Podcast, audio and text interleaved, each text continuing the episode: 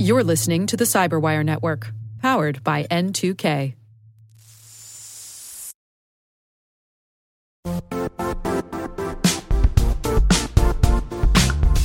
Don't struggle to align your organization's cybersecurity with business risk. Get the only solution that goes beyond reacting to threats with vulnerability and risk monitoring. You need the next evolution of MDR, and only Critical Start delivers it. Critical Start doesn't just monitor and respond to threats. They put you in control by detecting suspicious activities, quickly responding to contain threats, and identifying your most critical assets and protecting them against vulnerabilities and exposures. With continuous visibility, expert guidance, and measurable risk reduction, Critical Start has redefined what it means to manage cyber risk. Demonstrate provable security maturity to your leadership while positioning your program to achieve the greatest risk reduction per dollar spent. Stop fearing risk and start managing it with Critical Start. Visit CriticalStart.com and request a demo today. That's CriticalStart.com.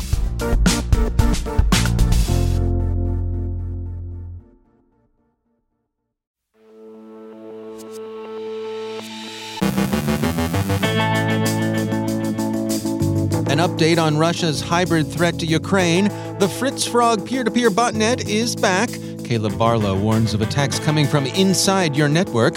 Our guest is Tom Boltman of Kovrr on the shift in the cyber insurance market due to ransomware. And there's a new wrinkle in the old familiar Nigerian print scam.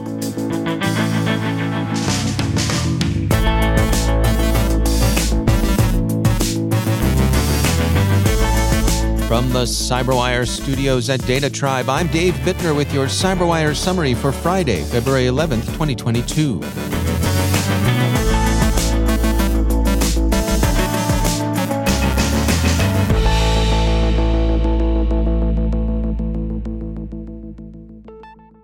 Regarding Russia's hybrid war against Ukraine, there are no publicly known major cyber attacks in progress, but disinformation and influence operations continue. Russian media have seized upon a BuzzFeed story published earlier this week that described possible contingency plans for moving the U.S. embassy from Kiev to a location in western Ukraine should an invasion and an attendant refugee crisis render Kiev untenable. Those stories are being represented as a form of Anglo-American attempt to stoke fear and exacerbate the crisis. Such opportunistic amplification has become a staple of Russian disinformation, with Facebook in particular seeing tendentious posts that have their origin in distorted interpretations of Western government statements and media reports. Global trade outlines four major risks an escalation of Russian pressure on Ukraine would carry for international commerce: commodity prices and supply availability, firm-level export controls and sanctions, wider geopolitical instability, and cybersecurity collateral damage. That last one is worth some discussion here. Global Trade reviews the experience of NotPetya in origin and intent and action against Ukraine as an example of the digital wreckage Russian cyber operations can work globally. But the danger isn't limited to collateral damage, but rather the prospect of direct attack.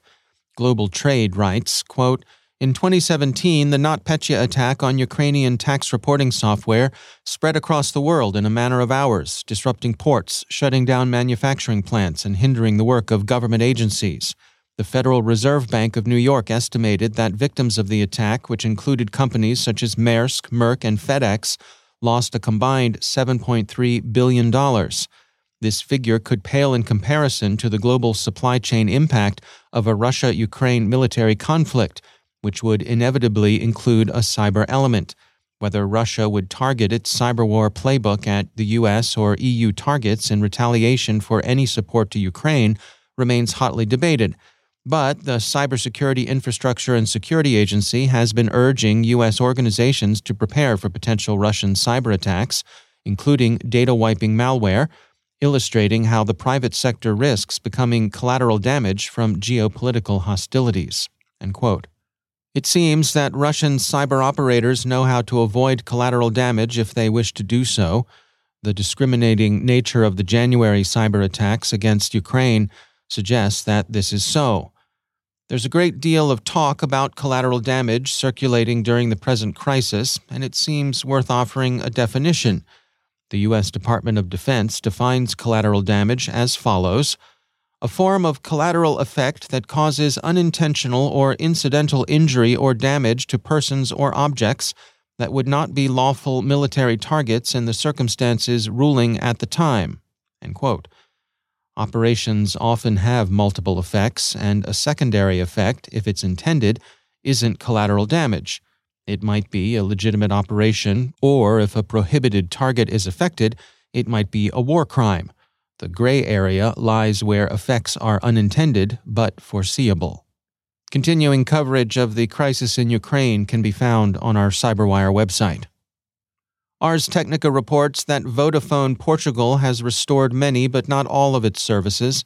An attack that hit Monday evening took out the company's 4G and 5G networks. It also halted fixed voice, television, SMS, and voice and digital answering services.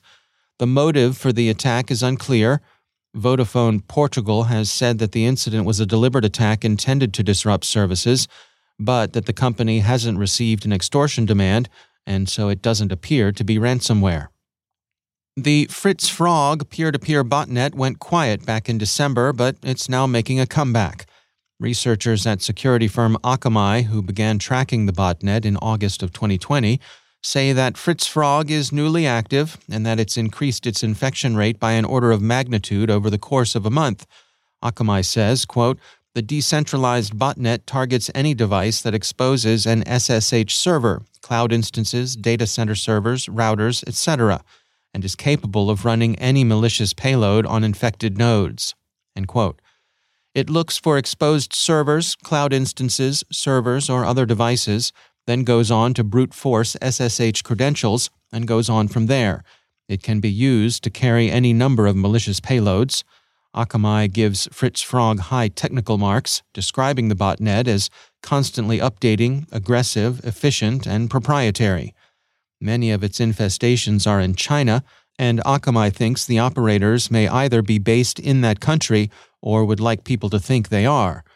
Its targets have been, for the most part, government, healthcare, or educational organizations. And finally, hey everybody, here's a brassy twist to that old Nigerian print scam. An email is circulating that represents itself as coming from the United Nations. "Dear email user," it begins, which seems a little impersonal, but maybe that's how they write their emails over in Turtle Bay. It goes on, all business, like this.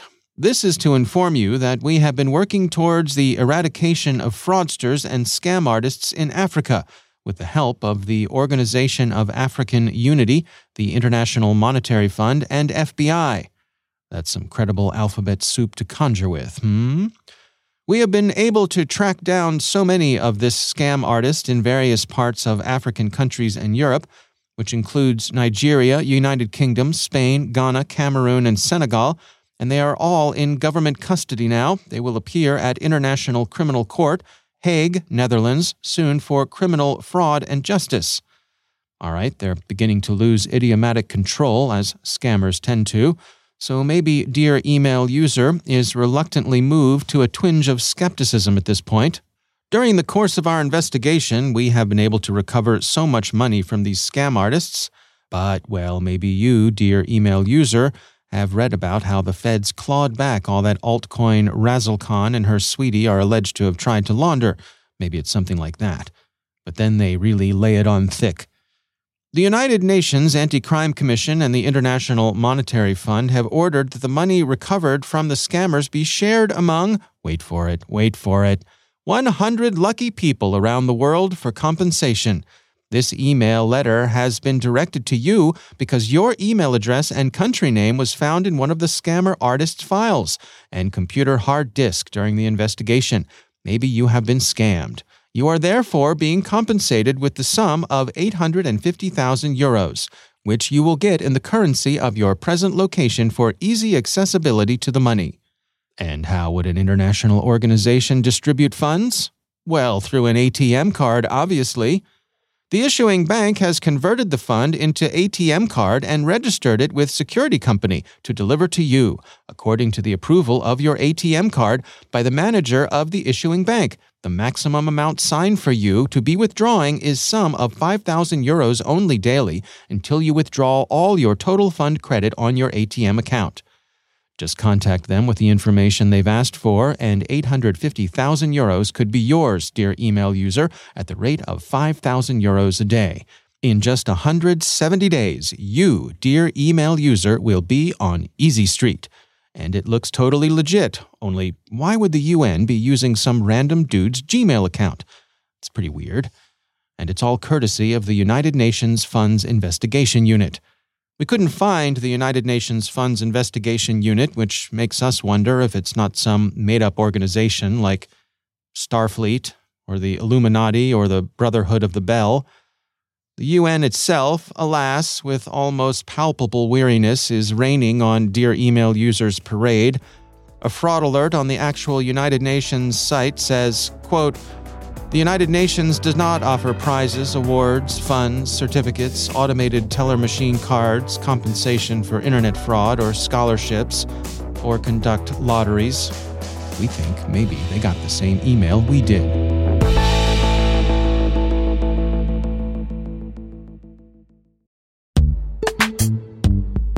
Every day, your IAM tech debt grows. Your multi-generational services struggle to work together.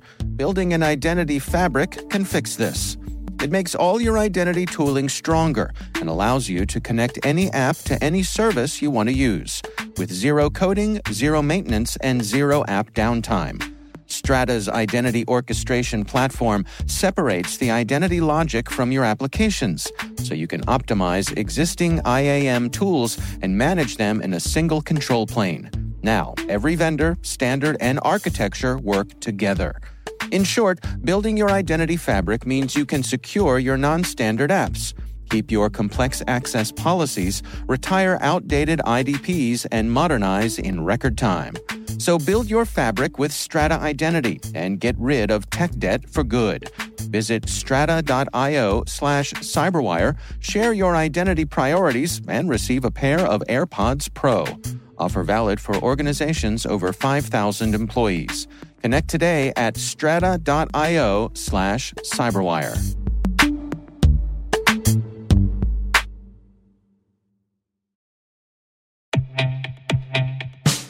And now, a word from our sponsor, 6sense.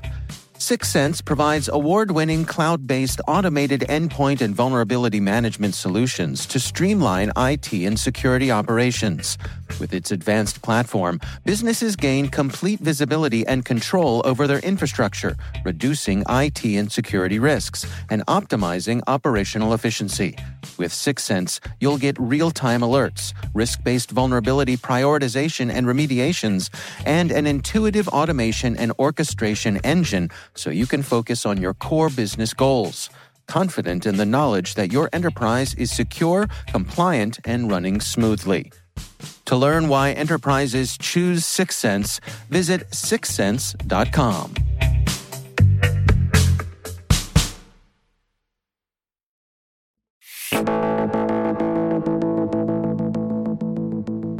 The rise of ransomware has triggered a shift in the cost and availability of cyber insurance and prompted many organizations to take a closer look at how they're calculating their own cyber risk. For insights on that, I spoke with Tom Boltman. He's VP of Strategic Initiatives at Kovrr, a provider of cyber risk model quantification.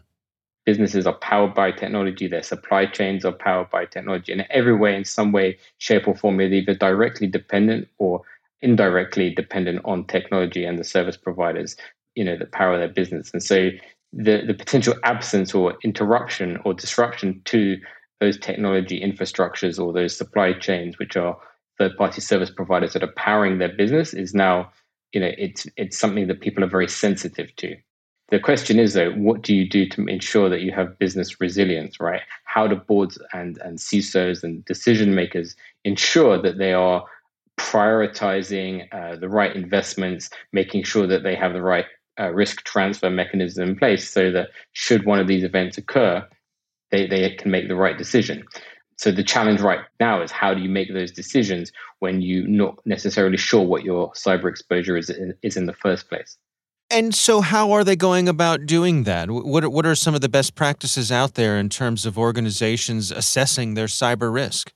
So today, it's an evolving space. Obviously, budgets are allocated on an annual basis, and security teams will invest in security controls and teams of people to make sure that they are building an appropriate level of security for the enterprises. In addition to that, it's fairly typical that businesses will seek some kind of insurance coverage, perhaps specifically cyber insurance coverage, and they are receiving input from the brokers and from their carriers about what they may be exposed to.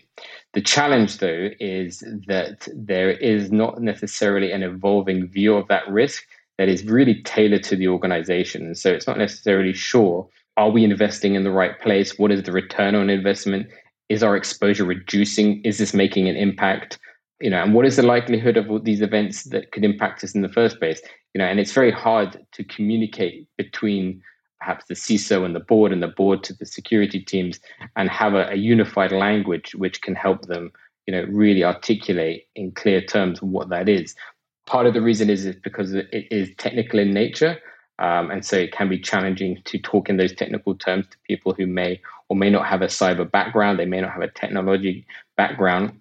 And so what we're advocating is that if you're able to financially quantify each of those decisions, whether they relate to board reporting on the overall exposure, whether they relate to understanding and prioritizing security controls and the investments, and those sorts of decisions. Of course, risk transfer, how much insurance should we have? And what should our risk transfer strategy be in the first place? Maybe we can just insure the tail risk, those infrequent large events that, could really do us serious damage and not necessarily, the first offer that comes in, but have your own view of risk that you can assess in a more dynamic way as that risk evolves.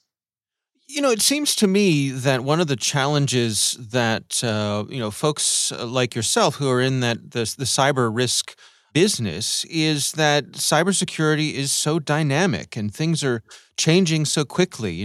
We see even changes in the insurance market or what they will and won't cover and prices and so on and so forth. Can you give us some insights into that? How you adjust to those particular challenges?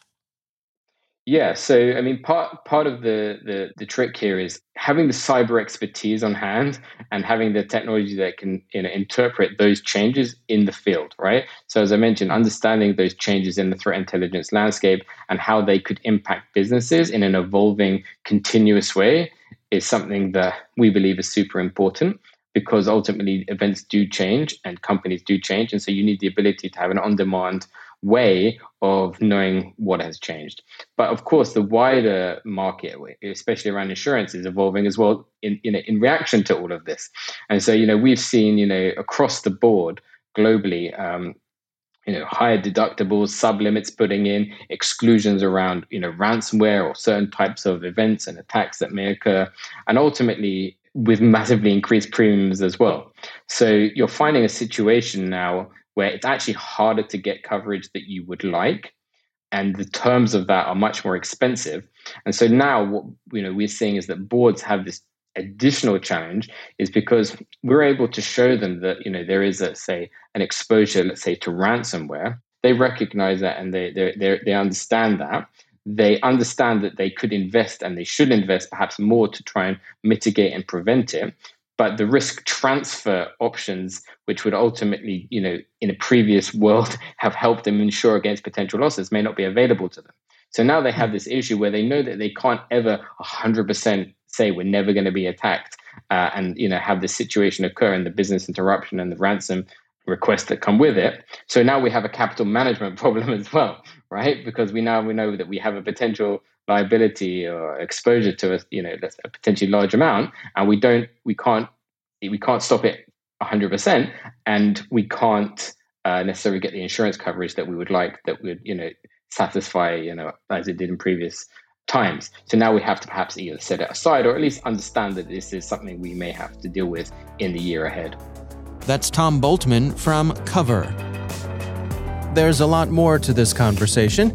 If you want to hear more, head on over to CyberWire Pro and sign up for Interview Selects, where you get access to this and many more extended interviews.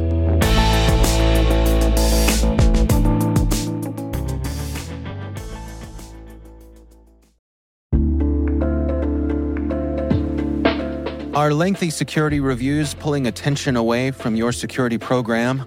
With the largest network of trust centers, Vanta can help you streamline security reviews to win customer trust, save time, and close deals fast. Proactively demonstrate security by showcasing key resources like your SOC 2 or ISO 27001 and provide real-time evidence for passing controls. And when a security questionnaire is required, Vanta takes the first pass for you. Visit vanta.com/cyber to take a self-serve tour. That's vanta.com/cyber.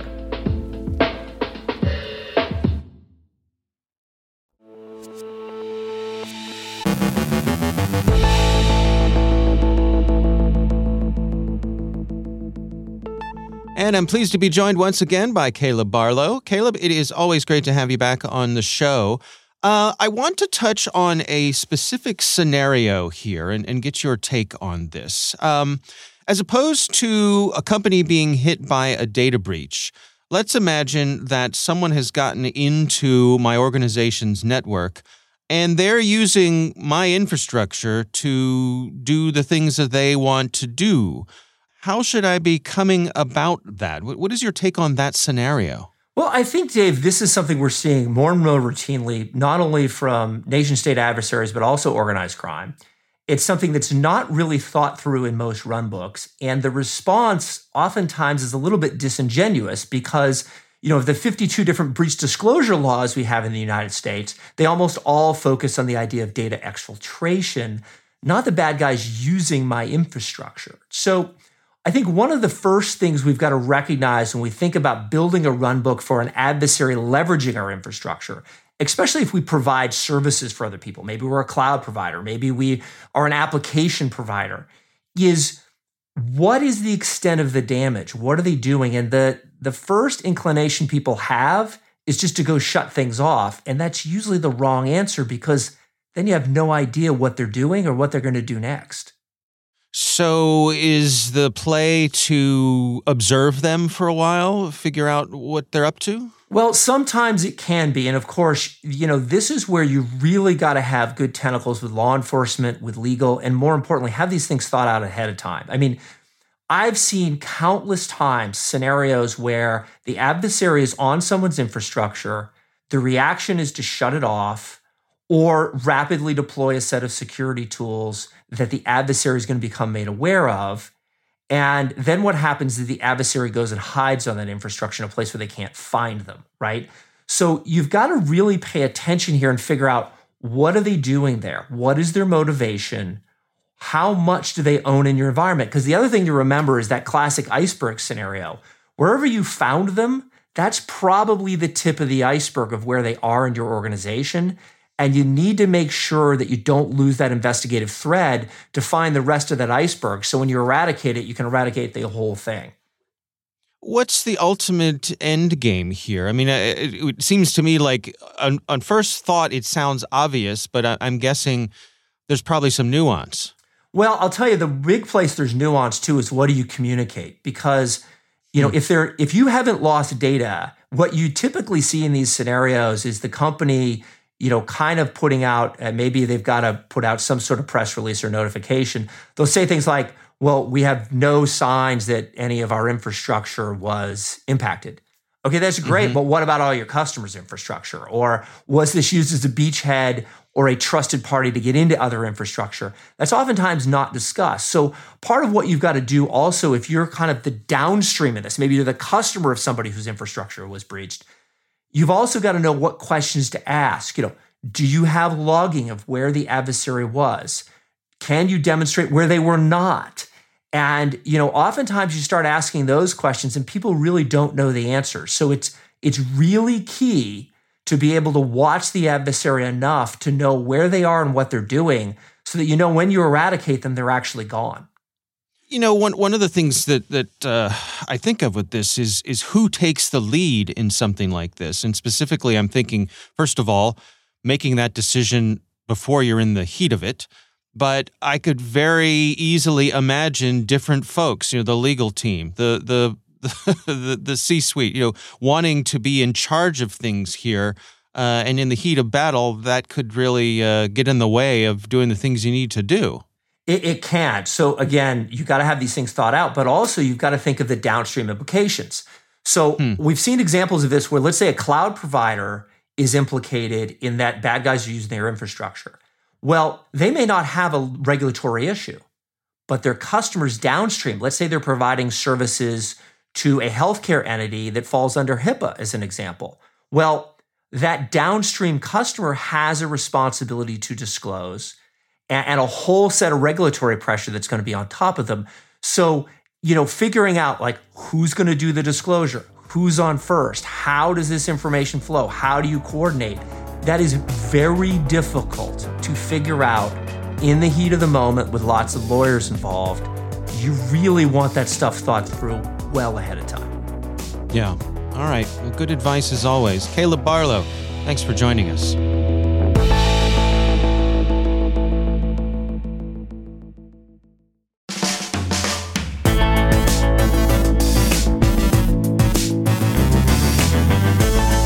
And that's the CyberWire. For links to all of today's stories, check out our daily briefing at thecyberwire.com. If you're looking for something to do this weekend, and honestly, who isn't, check out Research Saturday and my conversation with Abigail Mechtinger and Ryan Robinson from Intezer. We're discussing the SysJoker backdoor that targets Windows, Linux, and Mac OS. That's Research Saturday. Check it out. The CyberWire podcast is proudly produced in Maryland out of the startup studios of Data Tribe, where they're co-building the next generation of cybersecurity teams and technologies.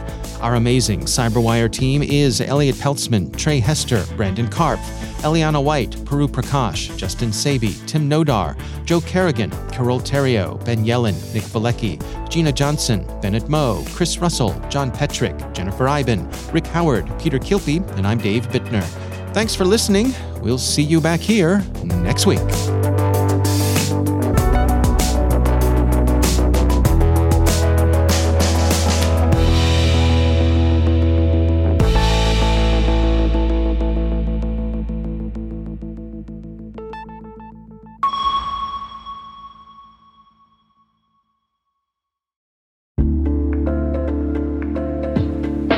Hi, everybody. It's Maria Varmazas here, your host over at T-Minus Space Daily, and sometimes a guest on Hacking Humans, too.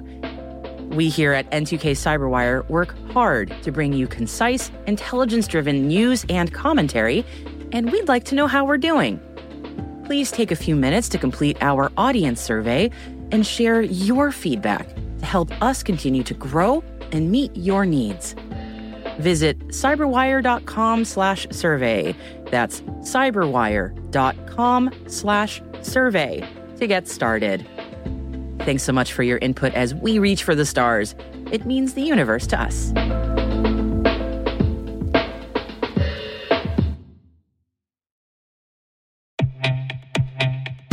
And now a word from our sponsor, SpyCloud, the leader in operationalizing cybercrime analytics. Traditional threat intelligence is a thing of the past. Cyber criminals are stealing vast amounts of credentials, session cookies, and financial data every day, and it's hard to keep up. SpyCloud is the trusted partner businesses turn to fully understand their darknet exposure risk and neutralize threats before it's too late. SpyCloud alerts your organization as soon as an employee or customer's data appears on the darknet, so you can act faster than bad actors to prevent cyber attacks like ransomware, session hijacking, account takeover, and online fraud. With insights from the industry's largest repository of recaptured data, protect the digital identities and systems most important to your business. Get your free corporate darknet exposure report at spycloud.com/cyberwire and see what information criminals have in their hands today. That's spycloud.com/cyberwire.